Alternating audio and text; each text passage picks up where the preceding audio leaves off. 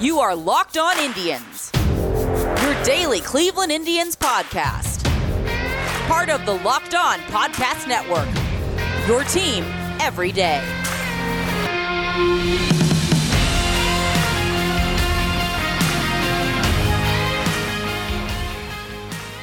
Hello, everyone, and welcome to Locked On Indians. I am your host, Jeff Ellis, formerly of 24/7, formerly of Scout, now all of Locked On. We're going to talk about a loss. A loss, you know, I talked about on yesterday's show, was probably coming. This is a rough series for the Indians, and let's be honest, they're not even at 100% in terms of their roster. If they weren't playing in Toronto right now, Andrés Giménez would be with the team. He would be one of the players. It might be Owen Miller, who wasn't up. I don't know if they'd shift someone else, but I'm betting the minute they are done with Toronto, you're going to see a roster change. Probably Miller for Giménez right now. But yeah, they're not even, like I said, at a full strength capacity. If you aren't familiar with that story, Andrés Giménez is currently working on becoming a naturalized citizen. There would have been some visa issues going to Toronto. It's a big of a muckety-do because of, you know, the state of the world right now. So he couldn't, it would have been a mess. They decided it's a 4-game series. We'll call up Owen Miller. He deserves another opportunity.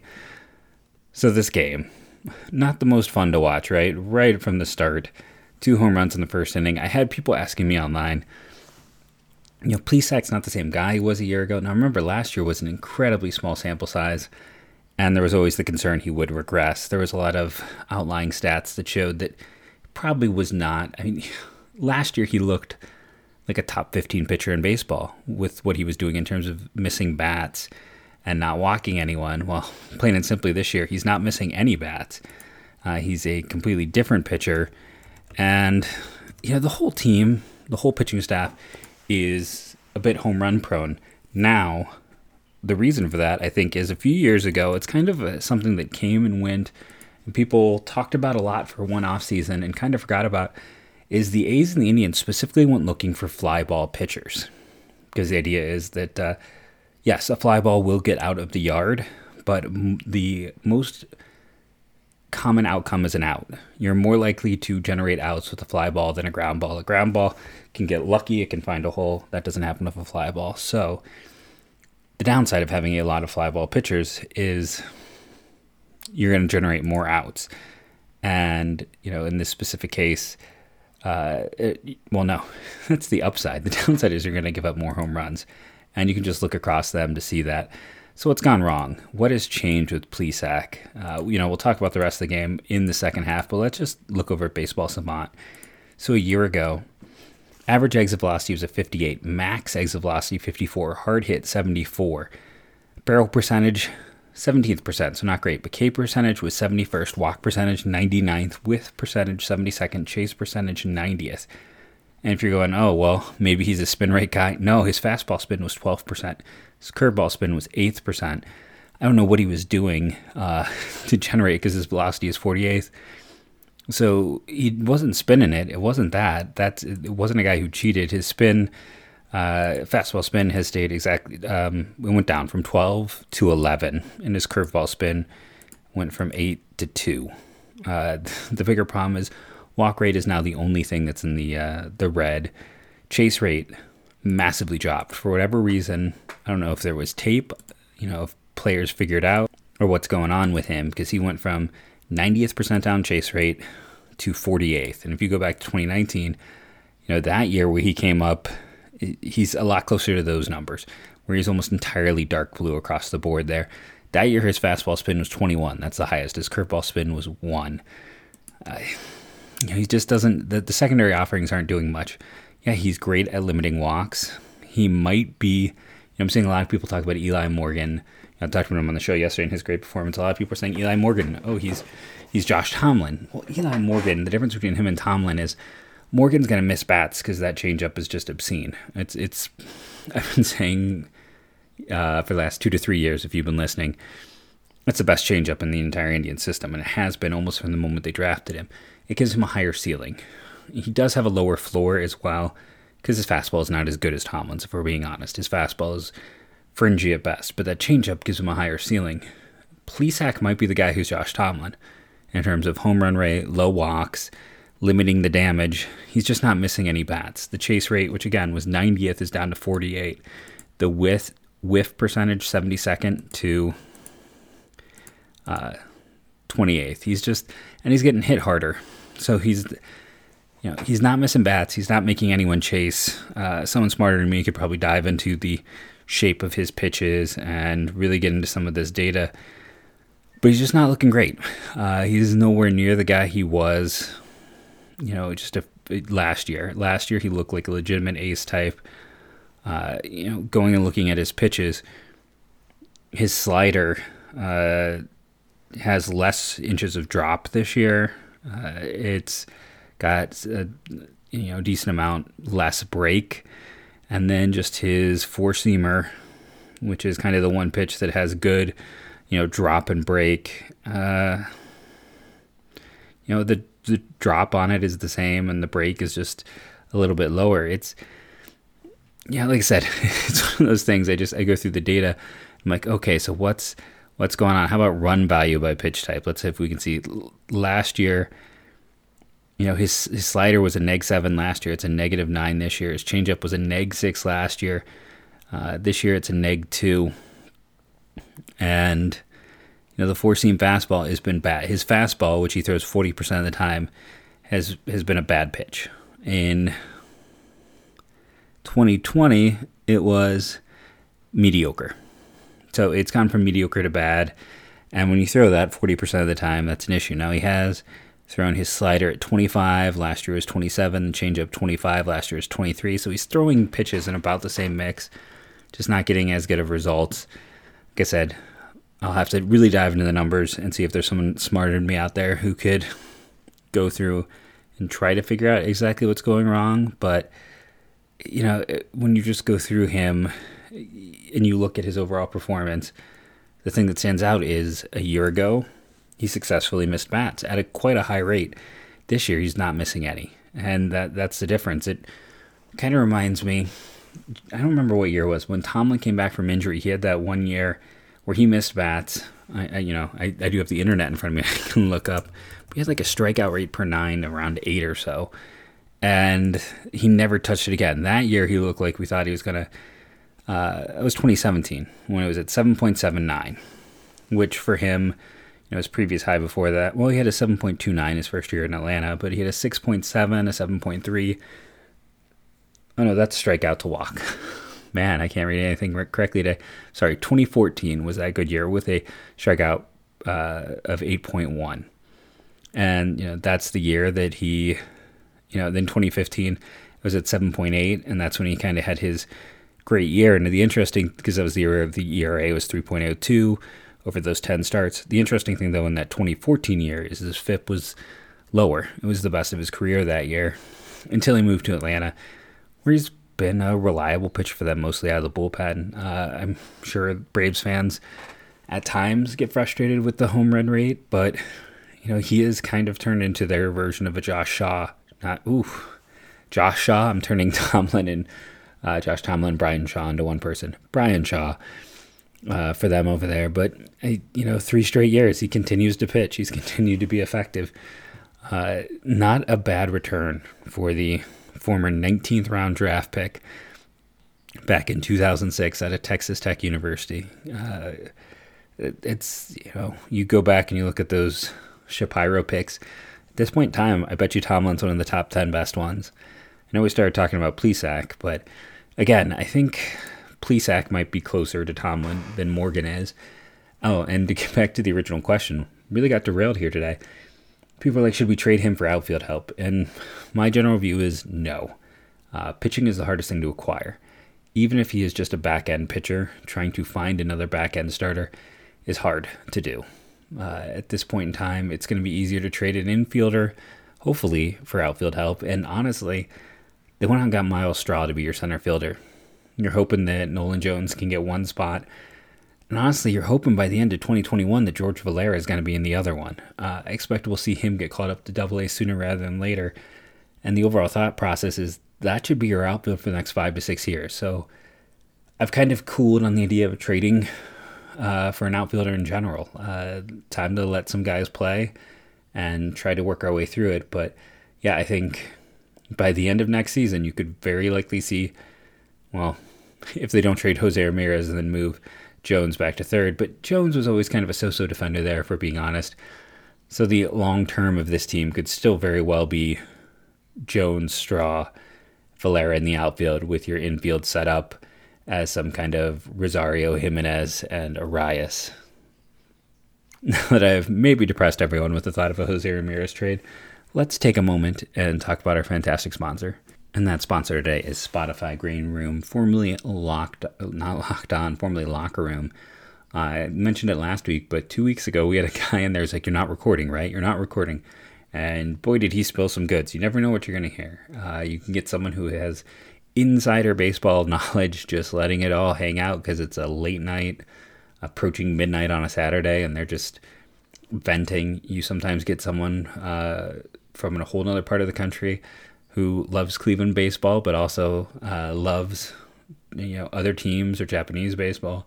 I've joined the last 2 weeks by the Mad Thinker, who some of you might know from the IBI boards back in the day, and we'll spend 45 minutes or so just talking baseball frustrations, talking about the roster, talking about, we debated prospect rankings this past week. A lot of fun things. Join me on Green Room on Saturday nights to talk all things Indians. Time to get into the game. Let's talk about more than just Zach Plesac in this one, because it was an ugly one. The Indians did not manage a walk. As a matter of fact, there was one walk in the entire game. That's something that just stood out to me. I was trying to think the last time I saw a one-walk game. Now, there was a hit batter. They walk and the hit batter both came from Trevor Stephan, who came in and was the long guy for the Indians. Another kind of rougher outing for him. Sam Hentges came in that relief role, which is probably his ceiling. I still think he's probably a reliever long-term. And he did a good job for the Indians in relief there. I was just trying to remember, when has he pitched? It felt like it had been forever. They called him up on July 22nd, and this was his first time pitching since then. His last appearance was July 7th for the Indians, so there's a reason why it felt like it had been a long time. It had been. So Plesac, 0 strikeouts, final line. 5 innings, 6 runs, 10 hits, no walks, 2 home runs in the first. The other run came by Trevor Stephan. Ryu of the Blue Jays made the Indians look rather silly. 7 innings, 7 hits, no walks, 2 earned runs on 8 Ks. He reached base twice in this one. Well, there were no walks, so it makes it rather easy. Bobby Bradley is it. The only problem is Bobby Bradley also had an error in this one, so no one really came out looking all that great. Bobby Bradley will get a player of the game, because you don't have a lot of choices. When we do the whole thing I like to do, where I kind of add up total chances to reach base, the Indians had 7. They got 2 runs on it.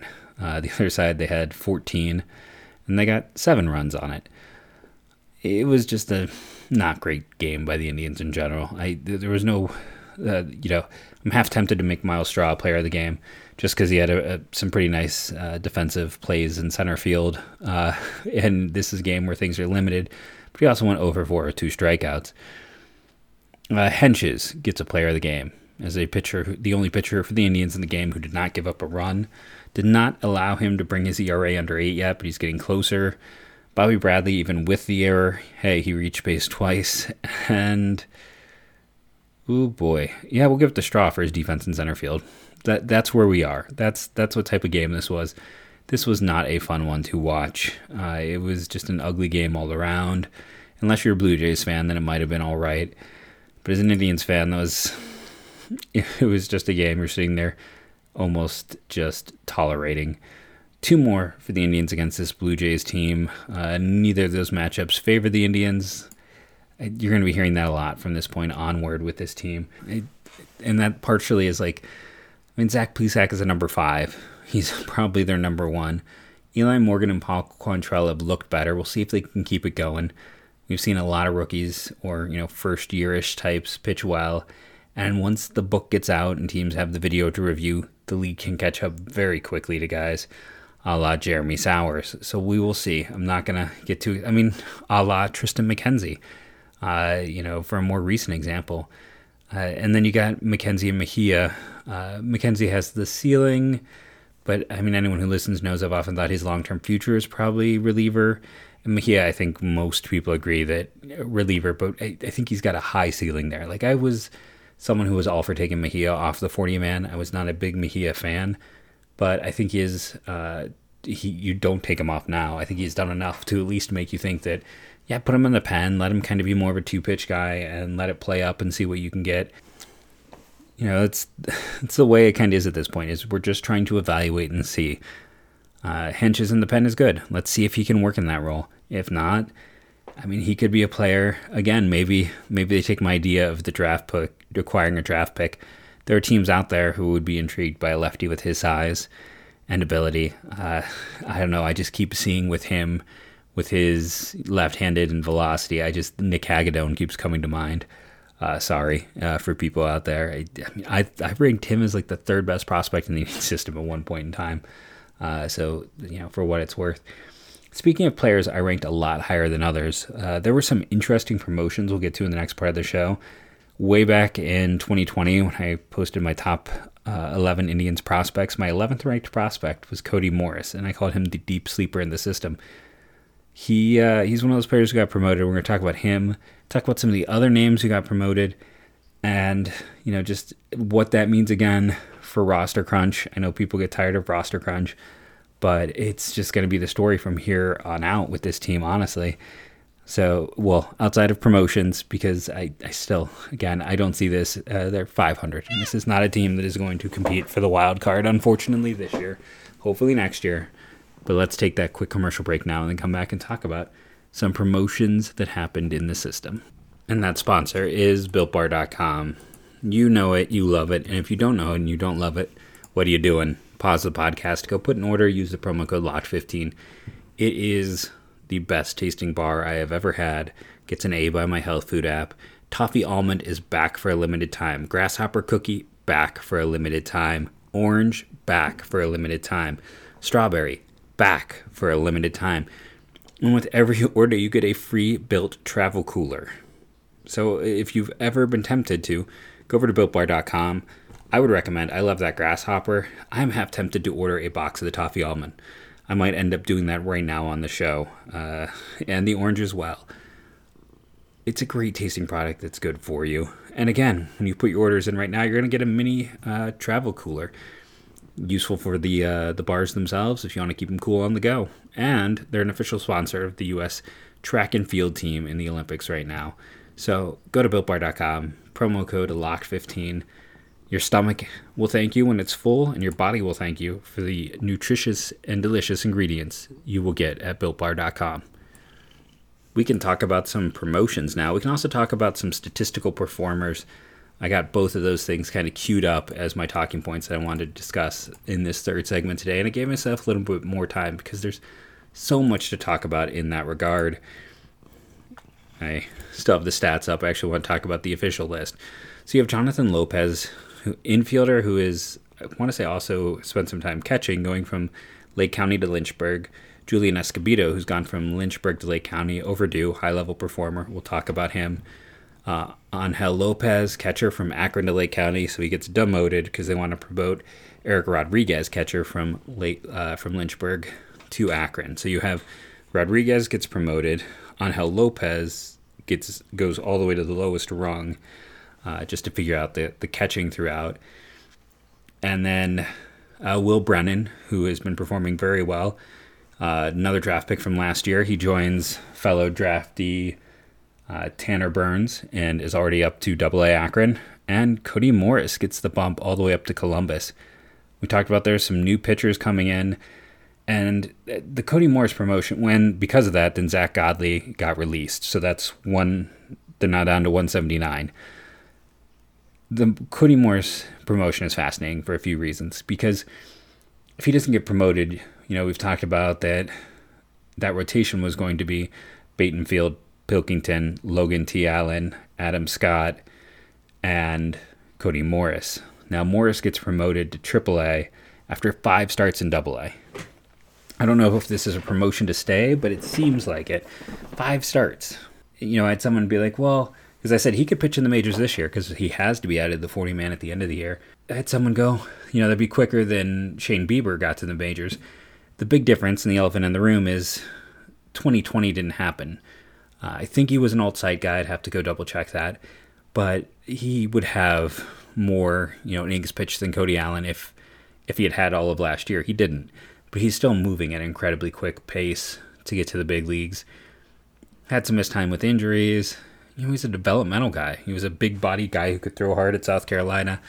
The South Carolina baseball program has some guys here or there, but it's not one that is, you know, it's not the cream of the crop of the SEC. The Indians worked with Morris, and after 5 starts in AA, that's it. I mean, I'm just going to keep harping on that. He gets promoted. This also shows us Juan Hillman is still important to them, because this means they did, you know, if he had stayed there, Juan Hillman was likely going to be the guy who got moved into a pen role. They still want Hillman to start. They still like enough of what they see there that they decide to move up Morris, let go Godley, and then when they add Pilkington and Batenfield in to that rotation, you'll have that 5, and then eventually it'll be interesting to see what the decision becomes when Cantillo gets healthy. But until then, I mean, this is clearly shows who they value. Major deal for Cody Morris. That's also a massive deal for Will Brennan, who, again, you know, just the second player from that draft class. Carson Tucker hasn't even hardly played this year in the lower minors, the first overall pick. Tanner Burns, the next pick, is still in Lake County. And you've got Brennan and Logan T. Allen already up there. It's quite the accomplishment. And then we also have to point out, let's see, on the first, we had a Scott Moss sighting over in Columbus Clipperland. So Moss is healthy. Things are looking up. Things are looking better. So you have... It's an interesting rotation. Kirk McCarty has pitched really well throughout this year. McCarty. Shane McCarty is the one who just had Tommy John.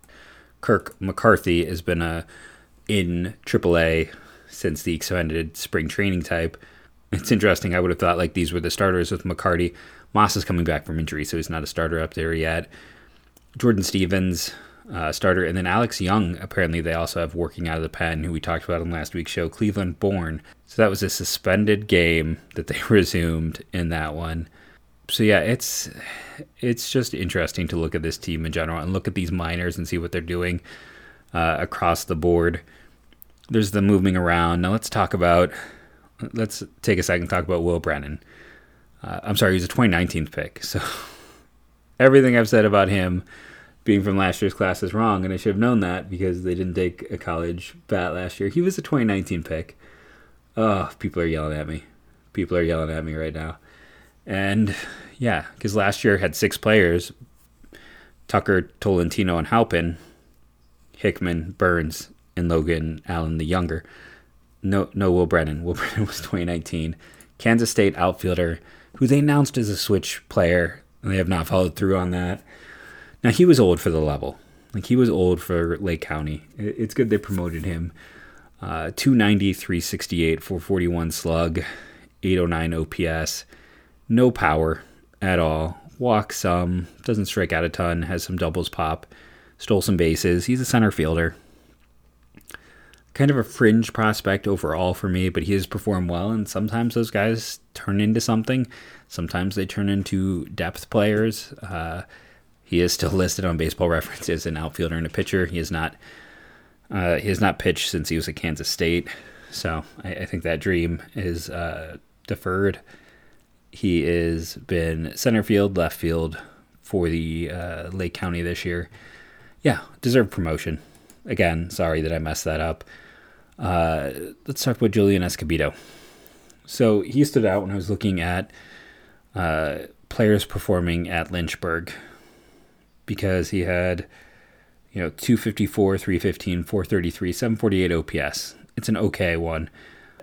I'm trying to remember. I think it's just when I was looking at Lynchburg numbers, it was the fact that, you know, he was, I'm not sure, but it is also natural with him being 23 years of age that you would push him up to see if you have something with him. 17th round pick, also in 2019 from San Diego State University, a center fielder. So he replaces Brennan.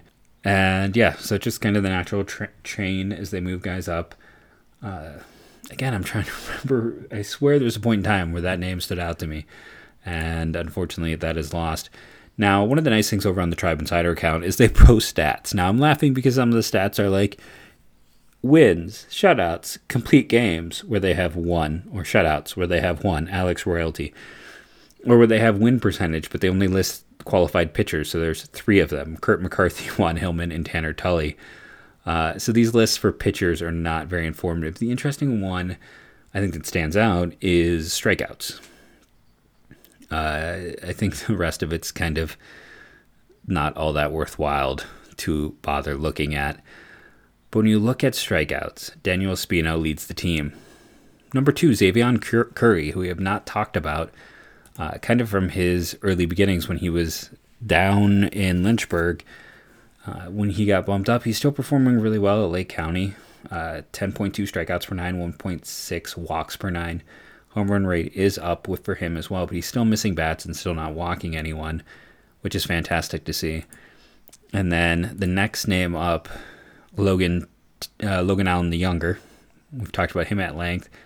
Fourth guy we got to talk about. So Jamie Arias Batista. He is a name you may not know. He was never drafted. Left-handed pitcher out of California State University, Fresno. Went to Woodland High School in California. He turned 22 in January. He was a 2020 draftee. And for those who don't know, that's Fresno State. So it's a good baseball program. In college, he was an Indians pitcher. You know, walk rates of 1.6, 2.7, 1.1. Strikeout rates of 8.2, 11.4, 8.3. Undrafted free agent, so probably got $20,000 to sign. This year they put him in Lynchburg, and he's had 5 starts, 18 total games pitched in. He's worked out of the pen a lot, and 11.9 strikeouts per 9, 1.8 walks per 9. He's gotten a few more starts, I believe, of late. And again, this is a guy who fits their profile. They've been able to maybe let him play up a bit. They threw him into low A. He's performing well there. He is the league average age. And like I said, you know, Espino, everyone knows. Logan Allen, everyone knows. Xzavion Curry, we've talked about.